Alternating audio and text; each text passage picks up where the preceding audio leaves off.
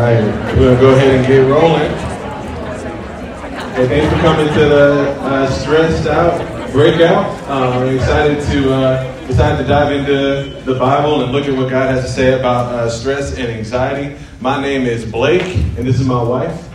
I'm Millie Slaughter. Yeah, so she got the last name right. We just got married like three months ago, and so um, so we're uh, we're excited to, to be here and to share with you all a little bit about uh, stress and anxiety. And honestly, I know for a lot of you all, uh, 2020 has been really stressful, uh, and there's been probably a lot of anxiety that's going on. Uh, in this year, uh, but I guarantee you, I, I, would put our 2020 up against anybody's 2020 as for the most stressful and anxious 2020. And so I'm going to take you through just some of the highlights of our, our last year. Um, hopefully, I'll get to know us a little bit uh, in the process. But um, and I'm gonna ask you as we're going, like, yo, if this happened to you, would it stress you out? Uh, and I guarantee you, y'all, y'all's blood pressure is gonna go up just a little bit just watching some of this stuff. So, anyways, uh, so last year uh, it started off with me uh, meeting Millie uh, at a conference, and so I met her, and we literally had a 15, like maybe five minute conversation, you know. And so I didn't know her super well leaving the conversation, but I was impressed.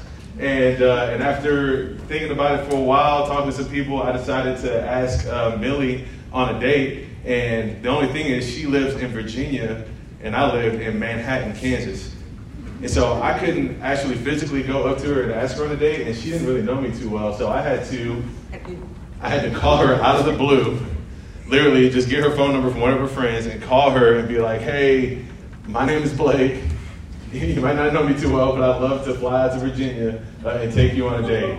And so, y'all, literally, my blood pressure was through the roof. I'm like stressed out. I stopped my car in Oklahoma. I was driving from my Manhattan to Houston. I stopped my car in Oklahoma, got out, and like was walking around pacing, like, Ooh, okay, here we go, and getting myself ready to ask her out. And at first she said no, but then she said yes. So uh, this is crisis averted. So I was a little stressed in that that time right there.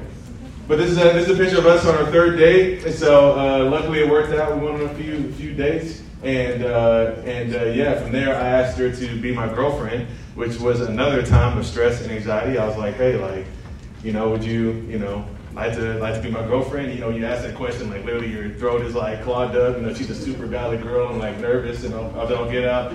Uh, but she said yes, uh, and we ended up uh, continuing to go on dates. And so. Um, but uh, y'all, I was stressed out and anxious throughout the whole process. and even with that, I so I lived in Virginia. Blake lived in Manhattan, 17 hours away. But when we drove it, to, when I moved to Manhattan, it was actually 25 hours, so it's a little more than 17. But yeah, you guys can imagine how anxious and stressed out I'm feeling when we begin a date. But also think, man, if things continue to move forward, then one of us are going to have to move, right? What about my family? What about my friends? What about the ministry that I was working with? What about the students that I was leading? What what do I do? Like, I didn't know anybody in Manhattan. Blake was the only person I, I really knew, but, but all the things I was feeling, the stress, the anxiety. I remember I would fly to Manhattan, and you guys, I kept a journal throughout this time, and I'd be journaling like, Lord, what in the world? Like, I don't know what to do. Like, is this what I'm really supposed to do? Like, all these different questions that were just running through my head constantly. And I know none of the ladies in the room would be stressed out at all, right? yeah, but we were stressed, you know, during that time, and we were, you know, dating long distance. So this is a picture of us out in Virginia, and so I went out to Virginia, uh, and we were going on dates in, between Houston, Virginia, and Manhattan, and uh, you know, things are, are, progressing, you know, to the point where. Uh, man, we're starting to think about uh, what it looked like for us to. Yeah, sorry, put the head. Uh, for, for us to move forward, uh, man, and consider marriage. But literally, I went on a date uh, in Virginia, and I was on my way back. And on the way back from Virginia, uh, I fell asleep. Wait, let me tell this part of the story. Go ahead. so this is where the stress and anxiety just continues to rise. So right before this, Blake actually missed his flight to Virginia, and he eventually made it, but he still missed his flight because he, he overslept in the airport. You guys don't ever do that. But Blake goes home. He usually calls and tells me, hey, I made it home, and he'll text me, hey, I made it back. But I didn't get a text, and it was like 2 o'clock in the evening. And I'm like, what in the world? But I get a FaceTime, and this is what I see. Blake was in the hospital. He wasn't eating the sandwich when I got the FaceTime. But what? No sandwich. Can you guys imagine the stress and it, like all the things that are going through my head? I eventually, like about three or seconds, three or so seconds, been on the phone. I actually hung up because I'm screaming in my car uh-huh. because I didn't know what was going on. But and I like I sit up here and I can say it jokingly, but I was like, what in the world do I do? Like I can't be there. I'm 17 hours away. I don't even know what happened. But all I know is he came to visit me. So am I like the reason why he wrecked his car? And She's responsible. yeah, so uh, everything was fine. I ended up just having a cut across my neck uh, from the seatbelt, which is fine. Uh, I was in the hospital for like a couple of days, which was too long. Honestly, I could have been out in a couple of hours. Uh, but they ended up actually life flighting me from Manhattan, Kansas, uh, to Topeka, which is only an hour away. And so, uh, but I walked out, you know, within a couple of days. But y'all, you will never guess. Like literally, the next uh, within the next like couple weeks, I got a hospital bill uh, from the helicopter company, and guess how much that hospital bill was just for an hour flight? It was forty-five thousand dollars. No, we don't have forty-five thousand. You guys. Well, we were dating at the time, so it wasn't your money. Okay, so I was like, man. He didn't have forty-five thousand. Right, I didn't. And so, y'all, I'm like, literally, I'm stressed out. I'm so anxious. I'm like, man, I, I really like this girl. Man, I want to, I want to marry this girl, and like, I'm not gonna be able to afford a wedding or a ring or nothing. You know what I mean? Like, I'm freaking out. Uh, but luckily, uh, things worked out, and you know, we got that. We worked through all that. But how y'all, I was stressed out as all get out. And uh, but luckily, after that, we decided, I decided to ask her to be my wife, and so I got down on me uh, asked her to marry me. I literally flew out to Virginia, and that was another time where I was stressed out because literally I, she has no idea. She thinks I like left and we flew home to Virginia or flew home to Houston, but I actually stayed in Virginia, rented a car, and like swooped back around to surprise her.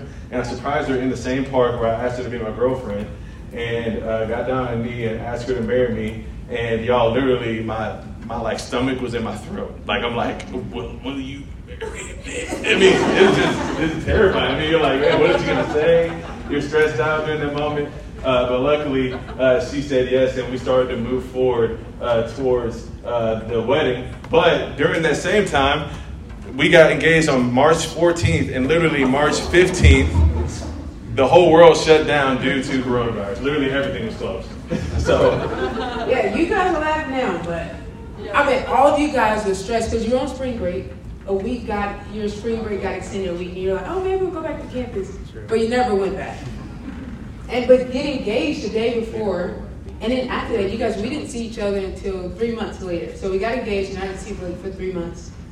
You guys know how stressful and I felt during that time. Like we're trying to plan a wedding. We had like FaceTime dates.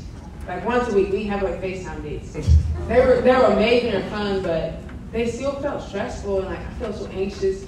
Because I'm like, man, Lord, we just got engaged. Like, is this, like, will we get to have a wedding? Will we get to get married? I would ask Blake so many times, like, I would cry, like, are we supposed to get married? Like, are we going to have a wedding? Like, what in the world is God doing? Yeah, and she's freaking out. And y'all, honestly, I'm at the point where I'm like, man, forget 2020. Let's just send it. So I'm like, let's just send it at August. Let's plan the date and let's just go for it. And, uh, and we start planning. We start working uh, towards August, and we're just gonna say, hey, regardless of what happens, we're just gonna have a wedding uh, August 15th. And it comes to August 13th. We have everything planned out. We're going to do an outdoor wedding. You know, we're going to have, uh, you know, everybody socially distanced. Everybody's going to be wearing masks. You know, we planned all this stuff out. We bought everything that we needed uh, to make it happen. And literally two days before the wedding, we're sitting in her parents' living room. And we're watching the news, you know, just to see what the weather was going to be like that weekend. You know, we're kind of worried. We're like, hey, we might have heard some things. And literally, this guy hops on the that screen. That is George Flickinger. He's a meteorologist where my parents. He's, I watch the news pretty regularly with my parents, and he's the guy that always comes on. But this particular, this particular, he was on the on the news, and he said, if you're having anything this weekend outside, you should cancel it. He was like, and if you're having a wedding outside, yeah, go ahead and cancel it, postpone whatever you gotta do, because it's not happening. and what do you guys think I did? I cried. and immediately as he got off, off the TV, and I'm like, we've done all this to keep people safe. What in the world? She it's, still to this day hates George Floyd. Yeah. you guys, it felt like I was gaining control. Oh, we're gonna have a wedding, like I'm planning it. But it, it felt like I was watching the control really drip from my hands because it, I didn't have control. it was I felt the tension, I felt the anxiety in my soul and my heart, and I didn't have control, and I and I and I didn't know what to do. So literally the next day we hear we hear that, and the next day we're like inside the venue, like moving chairs, trying to move the wedding inside. Like literally the husband, I mean the bride and groom are like moving chairs, trying to figure out how we can like socially distance inside of the venue and get the most people inside. And so uh, y'all, we were stressed out, but luckily it all worked out, uh, and we ended up uh, having a wonderful marriage, and uh, and it was beautiful. We enjoyed it a lot, and uh, and uh, all of our friends were there. It was a good time. We wore masks, we were socially distanced, and everything. But y'all, the whole process from us getting to know each other to us getting married, all honestly was so so stressful. Um, and so I would put it up against anybody's uh, 2020. You know, I think we probably take the cake, you know what I'm saying, as far as uh, stressful 2020s. Uh, but I love for, hear, for y'all to hear from each other. So discuss amongst yourselves uh, what was the most stressful part of 2020 for you? And so it could be just, man, the pandemic in general was stressful. Man, I had to travel. Man, I, I had to deal with, you know, it could be anything. You know, just share what was the most stressful part of 2020 for you. And I'll bring us back here in a couple minutes. So you guys, we know that stress and anxiety it isn't just something that Blake and I experience, that Blake and I have experienced, but I can promise and guarantee that all of you guys at some point in your life, probably definitely in 2020, experienced a lot of stress and anxiety. And even in 2019, these were the statistics for college students in 2019.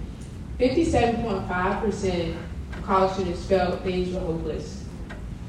67.4, 67.4% felt lonely. These aren't people that just live by themselves, these are people that are in classes or in the cafeteria that see people all the time and they feel lonely.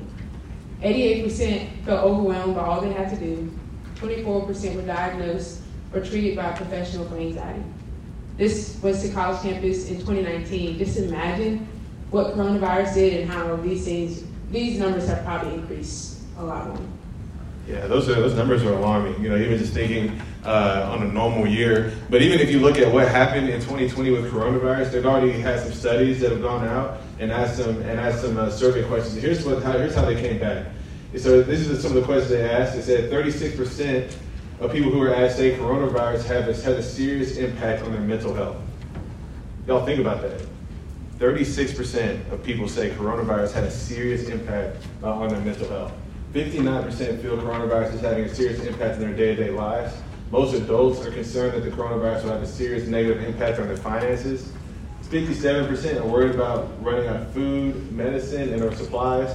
68% feel the coronavirus will have a long-lasting impact on the economy. Y'all, it's uh, it's crazy, you know, and thinking about you know, what's going on from a stress and anxiety standpoint, um, and even during 2020 uh, with the coronavirus going on.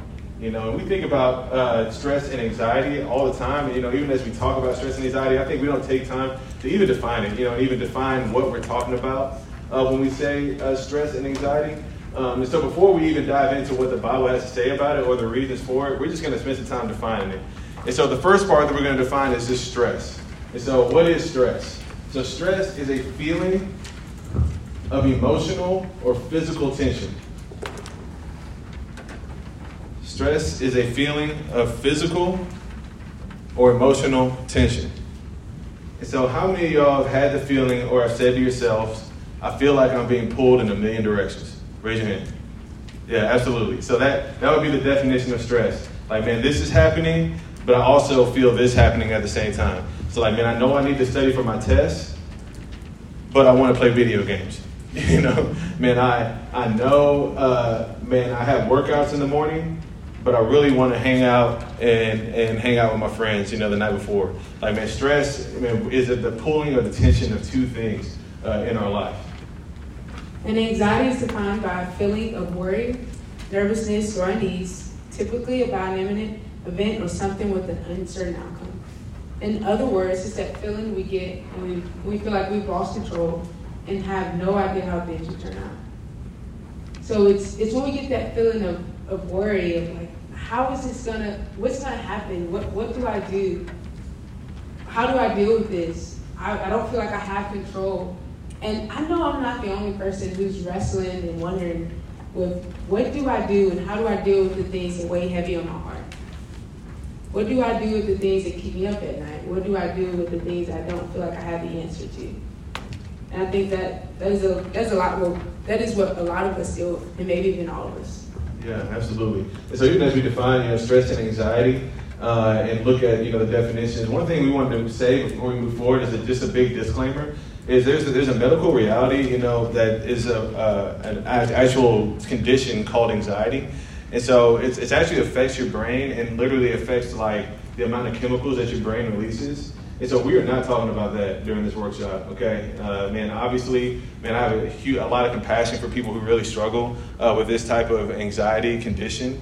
And I would say, hey, you know, we're going to talk about some truths during this breakout that are going to help out with that, probably to some degree. But really, I would say and point you towards somebody who's a medical professional, a counselor, you know, who can walk you through uh, some of those things. There's really a help for people who have those types of conditions. And I don't want you to think we're saying, hey, what we're sharing during this time is like the ultimate solution to that, if that makes sense. So go see a medical professional and stuff like that. And if that's you, um, man, my heart goes out to you. And man, hopefully some of the things we talk about can encourage encourage your heart. And so, um, but even as we think about uh, stress and anxiety uh, in general, just the, the regular stress and anxiety that every single person uh, feels, uh, I think some of the realities of college really amplify that. You know, we're kind of on a new in a, a new environment. We're away from our parents, you know. We're kind of experiencing some things for the first time. So here's a list of just some things that we feel, you know, and that stress us out as college students. And so uh, just our grades, you know, naturally you want to make good grades, you know, you want to uh, pass your classes and stuff like that. So that stresses you out.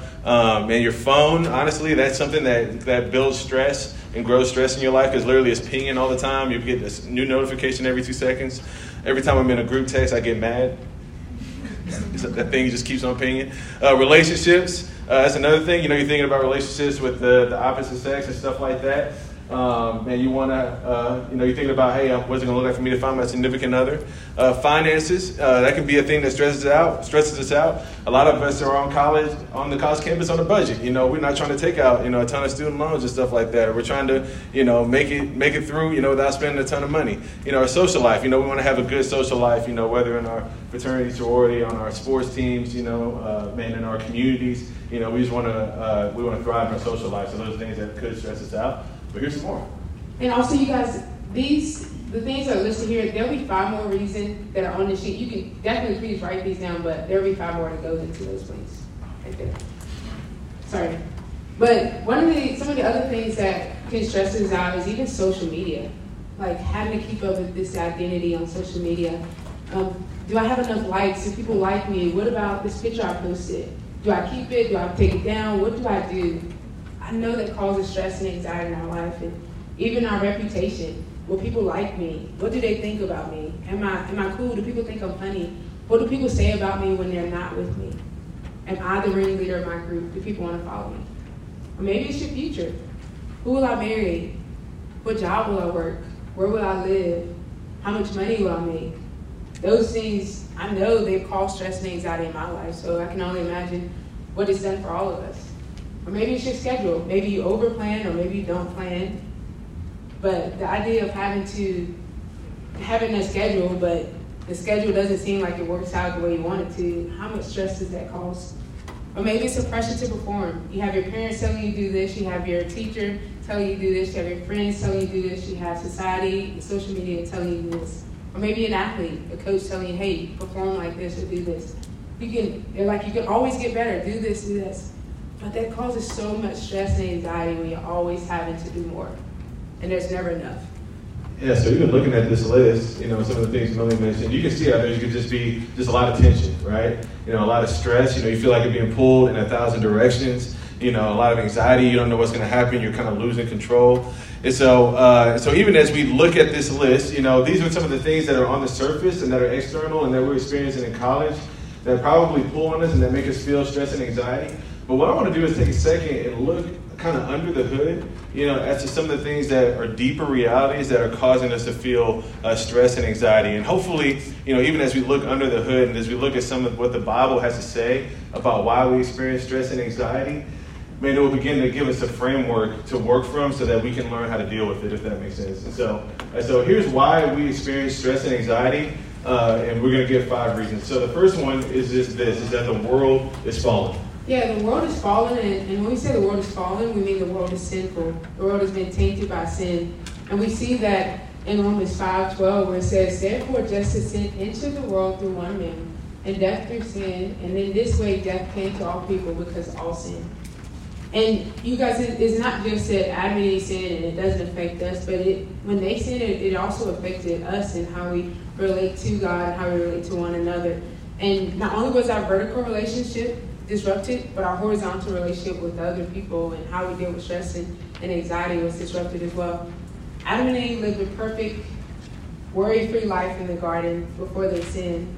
But, and Blake will flesh it out in the next point, but the moment they sinned, worry and stress entered into the world. And if it entered into the world for them, it only just trickled down more and more for us. And we're dealing with stress and anxiety still more. You might say, well, Millie, I wasn't in the garden. But they were our first mother and father, and we're in their lineage, so their sin affected us.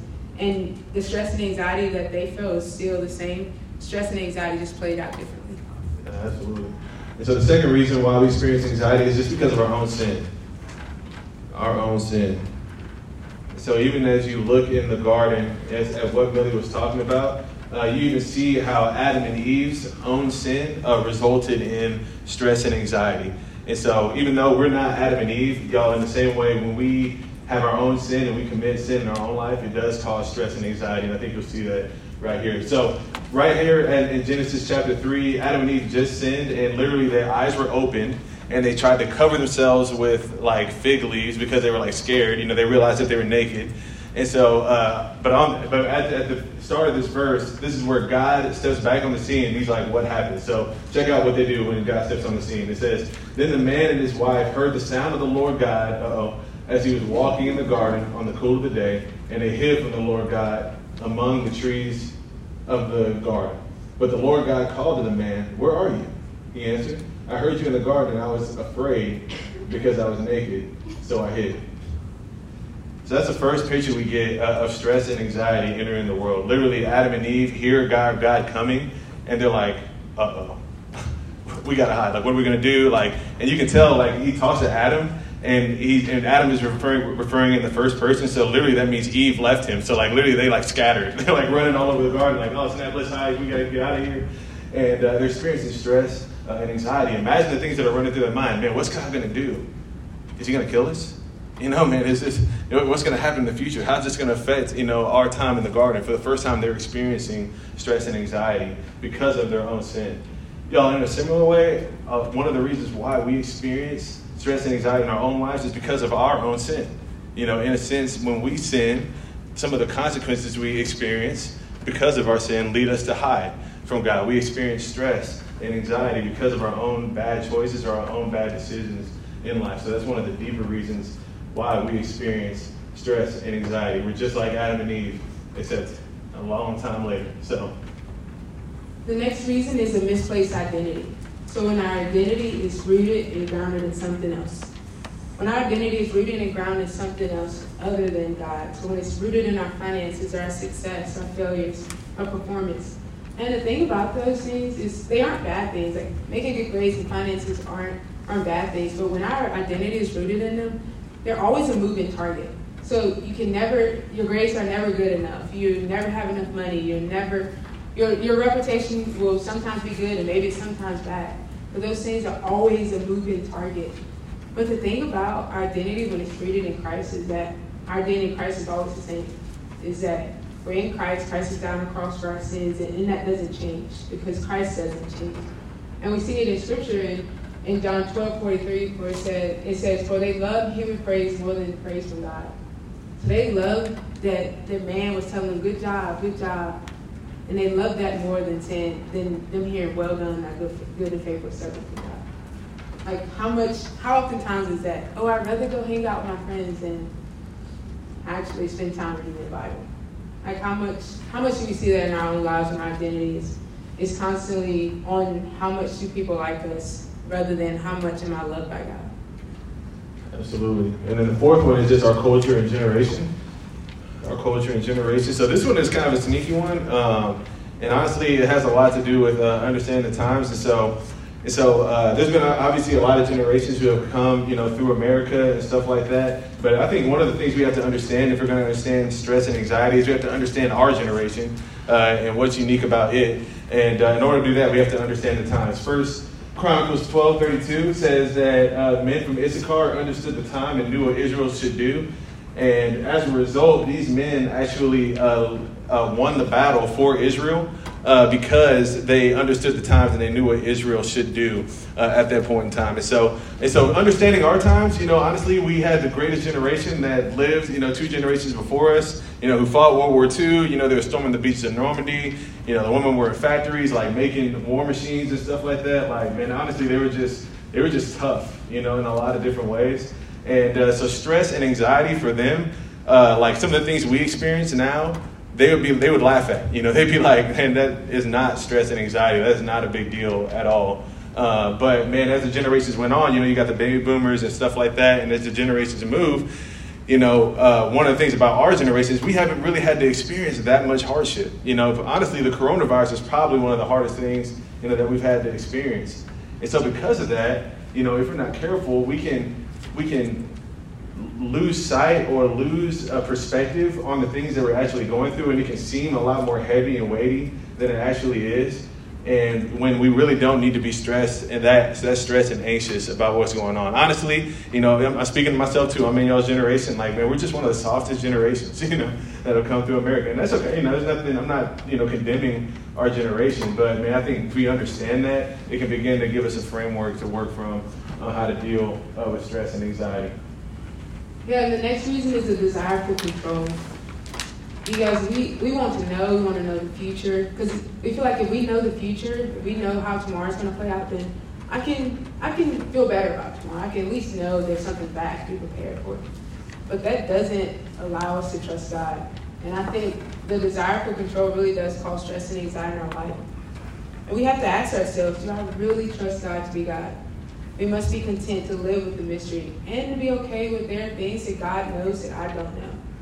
And I have to be okay knowing that if He's God and He's in control, then He, then I don't have to be in control. And I even see it in my own life of wanting to be in control, wanting to know, and it causes stress and anxiety in, in my life. And even even me being a woman, I'm, I can see even in leadership. Oh man, like let me do this to this, or or not. Yeah, just wanting control um, and not submitting and things like that. And and even we see Eve, um, the, the fight for control in the garden. But I'm like, man, what does it look like if I was to release control and give it to God? What would it look like if I was to submit fully all my plans to Him and allow Him to be the one that's in control? Yeah, absolutely. And guys, we struggle with that too. You know what I'm saying? So, um, but hey, one of the verses that stands out with that is this: is like, man, if we're going to learn to lose or to um, to understand this dynamic of control in our life, uh, Jesus speaks to it directly right here. He says, Anyone who loves their life will lose it, but anyone who hates their life in this world will keep it for eternal life. Literally, Jesus is not saying to hate your life, uh, but he's saying, Hey, you're going to have to love me so much that it looks as though you hate your life because you're prioritizing what I have for you so much above what you have for yourself, if that makes sense. So he's saying, Hey, you're going to have to give control and up to me. And if you really do, you're going to find true life. And so what I'm going to do is just give us uh, some time to discuss these. And so hopefully these uh, eliminate why we experience stress and anxiety. And so discuss uh, um, just amongst the people around you in your pods, which one of these five reasons resonates with you the most? So the world is fallen, our own sin, misplaced identity, our culture, generation, desire, control, and I'll bring us back here in a minute. Hopefully, uh, hopefully y'all had some some good discussion. And I know there's a few that stick out to me as well. Some of them resonate with me. Uh, but you know, even as even with this in, within this last year, you know, as I've wrestled with you know stress and anxiety, you know, in my life, you know, one of the things that I've become to realize, you know, even as you look at Scripture uh, and see what God has to say about stress and anxiety, is that the opposite of anxiety is peace. The opposite of anxiety is peace. And if I really want freedom from anxiety, I'm going to have to pursue peace. And peace really is found in Christ. Peace is found in the person of Christ. And if I will come to Him and give my life to Him, and He will really give me peace. John Piper puts it really well. He says the godly opposite of anxiety is peace and contentment rooted in trust in God's promises. The opposite of anxiety is peace and it's rooted in a person, it's rooted in God and His promises. You know, as you think about that God, you know, the God of the universe, and it, his character, man, is absolutely perfect. And because his character is absolutely perfect, he can't have anything to do with sin. And man, he separated, he, because of our sin, man, our sin has separated us from God. And God, in his love and in his mercy and his grace, he didn't have to. He sent his son into this world to live 33 years and to die on a cross for our sins. And, and, Jesus came into this world, man, to redeem us back to God, to give us eternal life, but also, man, to give us a true and lasting peace. You know, not a fake peace, uh, not a temporary peace, but a real and lasting peace. And while Jesus was here on this earth, this is what he said about the things that we get stressed and anxious about. He spoke directly to it. He said, So do not worry, saying, What shall we eat? Or what shall we drink? Or what shall we wear? For the pagans run after these things. Pagans are just people who don't know Christ pagans run after these things, and your heavenly Father knows that you, that you need them. But seek first his kingdom and his righteousness, and all these things will be given to you as well. And so Jesus says, Hey, and come to me. Give your life to me. Seek me first, and all these things will be given to you as well. I will offer you true peace because you can trust me and who I am and my character. And then he also says this He says, And peace I leave with you, my peace I give you. I do not give you as the world gives. And I love this verse because it says, hey, I, I don't give peace like the world gives. See, the world is going to give you like a temporary peace, but I give you an eternal peace. You know, I give you a peace that lasts for all of eternity. You know, and I would say for, for anybody in this room, and if you if you haven't given your life to Christ, all you're going to experience is a temporary peace in this world. You know, you might experience peace for a little bit, but you will never experience a peace uh, that surpasses all understanding and eternal peace that God is really offering. Jesus says, hey, that peace is only going to come from me. My peace I give you. And so that's something that we all have to wrestle with. You know, as we think about stress and anxiety, you know, I think it really begins here. It begins at the cross. It begins with us understanding that Jesus man, came into this world and endured the ultimate stress and anxiety. Literally, he came and spent spent the night in the garden, literally sweating blood uh, and crying out to God and saying, "Hey, I, I don't want to go through this. This is stressful. This is hard." But he went through it man, so that we could have a true and lasting peace, so that we could take our stress and anxiety to Him, and we could have new life and be free from being in bondage to stress and anxiety. The only way we're going to experience freedom from stress and anxiety is if we go to run to the cross, the one who went through stress and anxiety for us on our behalf, so that we could and have freedom in Him. But I think a lot of people see this, and a lot of people understand that Jesus is really offering us peace uh, but they don't know why. They're like, man, I understand, like, hey, Jesus is offering this peace, you know, and I know that, man, if, if, he, if I follow him, yeah, things are supposed to be peaceful. But they don't know why. So we're going to spend some time just un- unpacking why I believe we really should be people who seek peace uh, at the cross. That we really should be running to Jesus to seek peace. And the first reason is just this: is that stress and anxiety really do lead to destructive behavior. Stress and anxiety if we refuse to take it to Christ, it really does lead to destructive behavior. And so we see it right here in uh, James 1, verse 8. It says, such a, person, such a person is double minded and unstable in all they do. And so double minded, man, that's just another word for saying somebody that's stressed out and anxious and man, refuses to take their anxiety to God. Man, they're unstable in all they do. There, there's a lack of firmness or confidence, you know, in the way they move.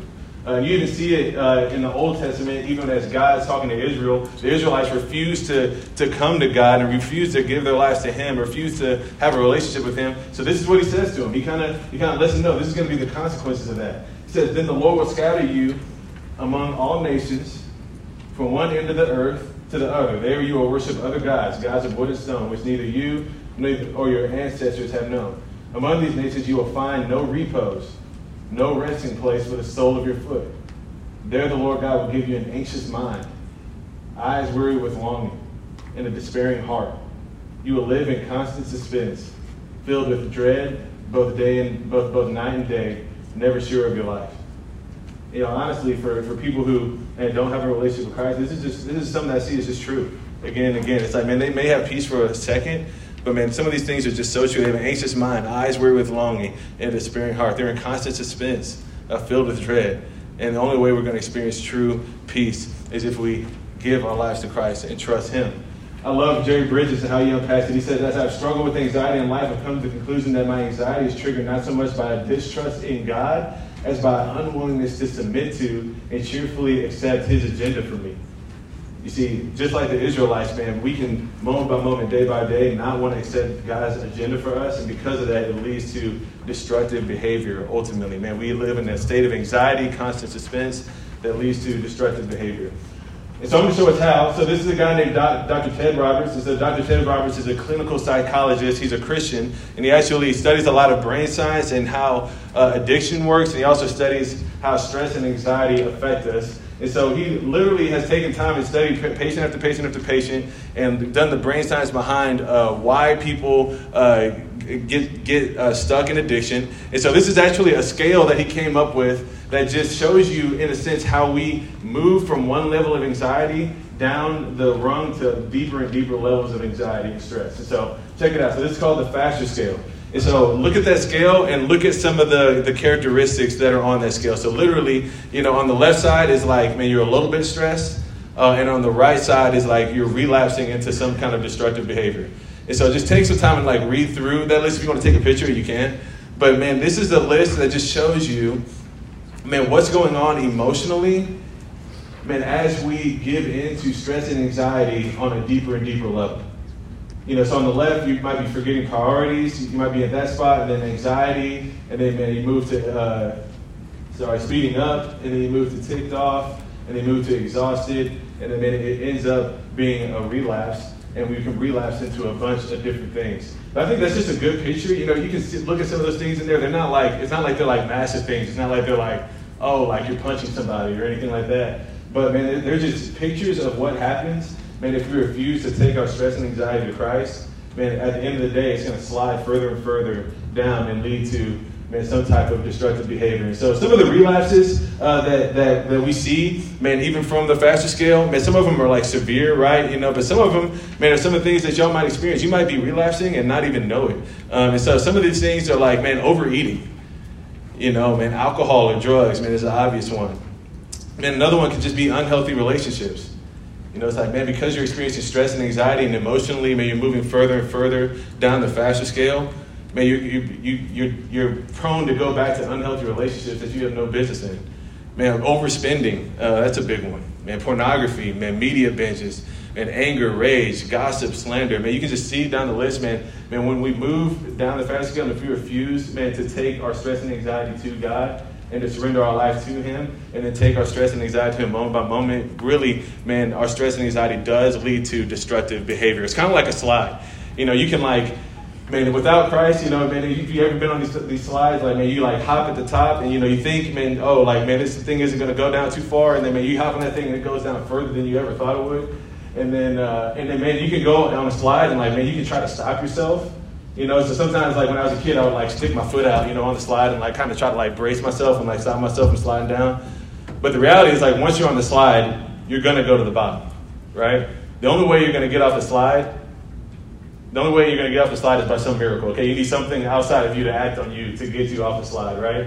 And so, but once you're on the slide, you're going down to the bottom y'all, in a similar way, I think, man, once, if we refuse to, to follow Christ and to take to Him our stress and anxiety, in a sense, we're on this slide and we're going to go down. Mean, we're going to be in these patterns of relapse and cycles of destructive behavior, man, that we really can't get out of outside of God's help. So that's why I really think we should take our stress and anxiety to Him.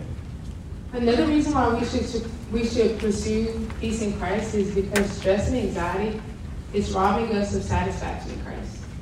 It's robbing us of what we're created to enjoy. And you guys, God has given us so much to enjoy.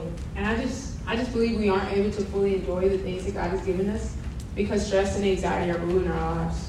We don't get to experience the fullness of Christ when we allow stress and anxiety to rule over us instead of giving it to God. The Bible calls us to not be anxious. I mean, the Bible gives us so much, and we aren't able to enjoy it. When, Acts, when Jesus asked what the great commandment was, this is what he said. Jesus said, You should love the Lord your God with all your heart, with all your mind, with, yeah, with all your heart, with all your soul, with all your mind.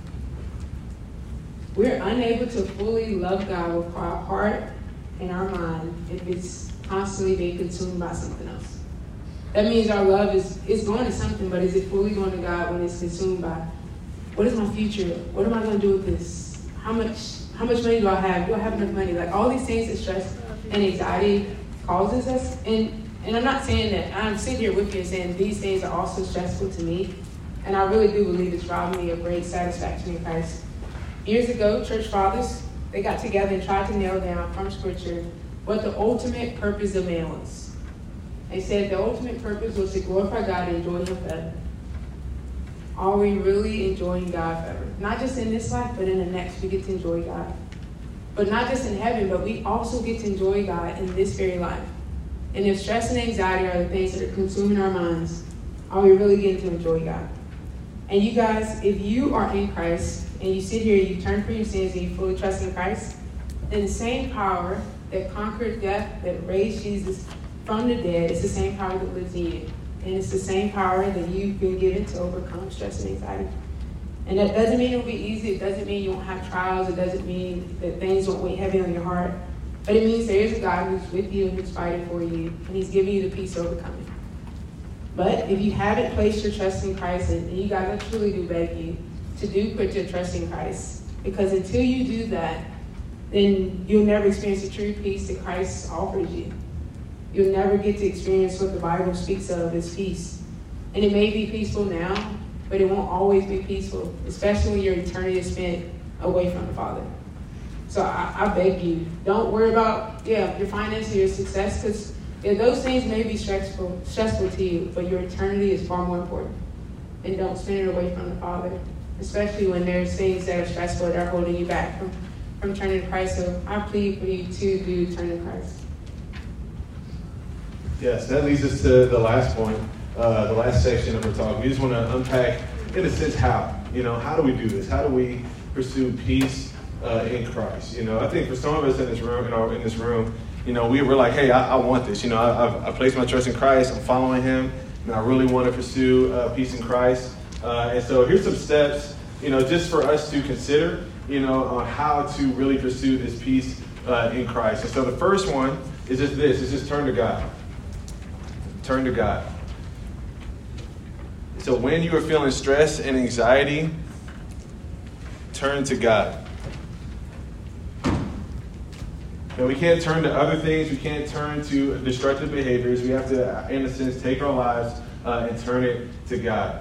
And honestly, you know, if you're in this room, and again, like, hey, I would, I would, I would heavily encourage you to consider, you know, if you really have taken your life and your stress and anxiety to God, you know, because I think, man, just like back in the day, we can deceive ourselves. Jeremiah unpacks it really well where he says this. He says, They dress the wound of my people as though we're not serious. Peace, peace, they say, when there is no peace. You know, for some of, some of us in this room, we may have just deceived ourselves into thinking we actually have a real relationship with Christ when we don't. You know, in a sense, we're dressing the wound. You know, there's a gaping gash, and we're like saying, "Oh, it's okay. Like it'll get better. I'll just kind of deal with the surface level stuff, surface level symptoms. You know, and not get at the root issue. You know, we're dressing the wound and saying, "Oh yeah, peace, peace." Like, man, I'll, I'll deal with it. I'll, I'll deal with stress and anxiety on my own, in my own way. But Jeremiah says here, "Hey, there is no peace." You know, man, it, it, might be a reality for you that, man, you need to find a deeper peace that really is rooted in having a real relationship with God and turn to God and repent and believe. Place your trust in Him. But not only that, man, I think there's also a reality that, man, we could be dressing our wounds in other ways for those of us who are, who are in Christ. You know, we could be saying, hey, man, I'll find peace in, in, in music. Man, I'll find peace, man, in social media. Man, I'll find peace, man, in, in uh, friendships. Man, it's like, man, those things might dress the wound in a sense but they're not really getting at the core issue. Man, you really need to turn to God uh, and, and, plead to Him, man, to restore you and, and, for Him to give you peace, man, in the midst of your stress and anxiety. And as you turn to, to God, you also should learn and know that God more. We should cling to His promises and His character. And we do that, you guys, by knowing God's Word. And we know God's Word by reading God's Word. That, that is what we do that's how we wrestle with our stress and anxiety. We read God's word and say, what does God's word say about this? How should I handle this? How should I view my finances? How should I view, view success as I read God's word? Because if God is all changing, if He's powerful, if He's sovereign, if He's always present, if He's loyal, then, then we can trust in God. And if He's promised to not withhold from us, if He's promised to always be with us, if He's promised to, to finish the work that He began, then that's the God we put our trust in. It's just not this fake God who's here one moment the next, but He's always present. And we learn those things about God by reading God's Word, and we memorize Scripture, and we, um, yeah, we, we get to know God as we spend time in His Word. And, and we see in God's Word in Psalm 139 23, it says, Search me, God, and know my heart. Test me and know my anxious thoughts. Yes, God wants us to come to us. He wants to know the things that weigh heavy on our heart. And we can we can share those things with him. We can pray and we can spend time pleading with this God to, to help us, to be with us. And even if the situation doesn't change, and God is still the same even in that situation. And even the, the also to you guys, the next thing is the next slide. Because we see in Psalm 131 too, sorry. It says, But I have calmed and quieted my, myself. I'm like a weaned child with his mother, like a weaned child, I'm content. You guys, we can only be content with the God that we trust. That doesn't mean that the situation is over, but as I calm and quiet my soul, I can submit it to God. Like a, a child doesn't have to, doesn't worry about, is my mom going to take care of me or not? But this child is calm and quiet soul because he knows his mother's going to take, take care of him. Yeah, one of the ways, even on this point, one of the ways I like to try to cling to God's promises and His character when I'm feeling stress and anxiety is just claiming specific promises. You know, so it's like, hey, man, if finances is something that's like stressing me out, you know, I like to go to verses that talk specifically about finances, you know, and claim that promise. You know, and say, hey, God, you said that you'll provide, you know, and I'm trusting you that you're going to do that in my life. Or, or man, if you're like, man, feeling stressed and anxious, man, about, uh, man, about, um, man, a test or something like that coming up, man, going to God and saying, hey, man, what, what did the scriptures say, you know, about, man, tests and, man, anxieties and, man, the things that are going on in my life. And it's like, man, one of the verses that comes to mind is, man, Isaiah 26, 3, you know, where it says, hey, you will keep in perfect peace him whose mind is steadfast because he trusts in you. So it's like now I can walk into that test and man, the stress and anxiety is calm because I'm claim, claiming to the God, man, he really does promise to be there, man, in those moments. So uh, the third one is just organize your life. Yeah, organize your life, you guys. Have a plan, get planned. No is a complete sentence. Some of us just need to learn to say no. We overbooked ourselves. We have so much going on, and we love being involved is great, but maybe it's also okay to say no to things. And I believe people will be okay if you tell them no. They might, you might even do a better service if you tell them no. It also means you guys taking time to plan, getting sleep, eating healthy, working out. A workout goes a long way, even if you don't like to.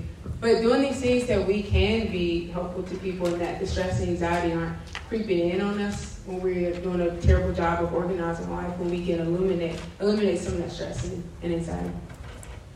And the fourth one, fourth one is this. We skip some skip some verses there. You good? Is uh, is emotional awareness. So emotional awareness is the fourth one. And so uh, and so this one is a little little bit more in depth. Um, and I want you all to, to think about uh, this verse. It says, Keep watch over yourselves and over all the flock of which the Holy Spirit has made you overseers. Be shepherds of the church of God, which he bought with his own blood. And so, right up there at the, at the top of that, it says, Keep watch over yourselves. And so, I do think there is a reality that, man, we, as we go through life, we do just experience uh, things that are weighty, you know, and things that are heavy, you know, in our life. You know, it's like, man, sometimes man, a family member is sick, or man, one of my friends, you know, isn't doing well, or like, man, I'm sick, or like, you know, it's like, man, there's things that just happen in life. Just again, the world is falling. You know, back to our first point, and it's like, man, I need to do a good job of like keeping watch over myself. And so, one of the things that that I like to do, and I have done in the past, is just uh, it's a faster scale. And so, if you if you haven't heard of that, man, maybe there's probably somebody in the room who has, and man, reach out to them and ask them about it. But it's just a great great way to build emotional awareness so that you're aware of like how you're feeling throughout the day so that things aren't like blindsiding you um, and as you're going about your day-to-day life. And so uh, dr ted roberts has a, a, great book called seven pillars uh, and it's called uh, and man uh, what's it called? No it's not called that. It's called pure desire. Uh, and then there's one for ladies as well. And i would encourage you to read those. And basically they just teach you how to be emotionally aware uh, as you're going throughout your life so that you're keeping watch over yourself. Uh, another way to grow in emotional awareness is just this: is just living in community. Yeah, and you guys, as we live in community, we get to live around people that are asking us good questions, that desire to help us seek peace in Christ, that desire to help us to know and remember and cling to God's promises. We're not called to live this life alone. As, as believers, we're called to live in community. We're called to have people that care about us, that want to know our lives. Um, Proverbs 12, 25 says, Anxiety weighs down the heart, but a kind word cheers up. Get around people who give you a kind word. Get around people who are not going to be okay with just letting you stay the way you are. And also get around people that you can encourage. You got to share your faith, become a disciple maker. Blake and I always about, talk about that. It comes back to we just need to make disciples.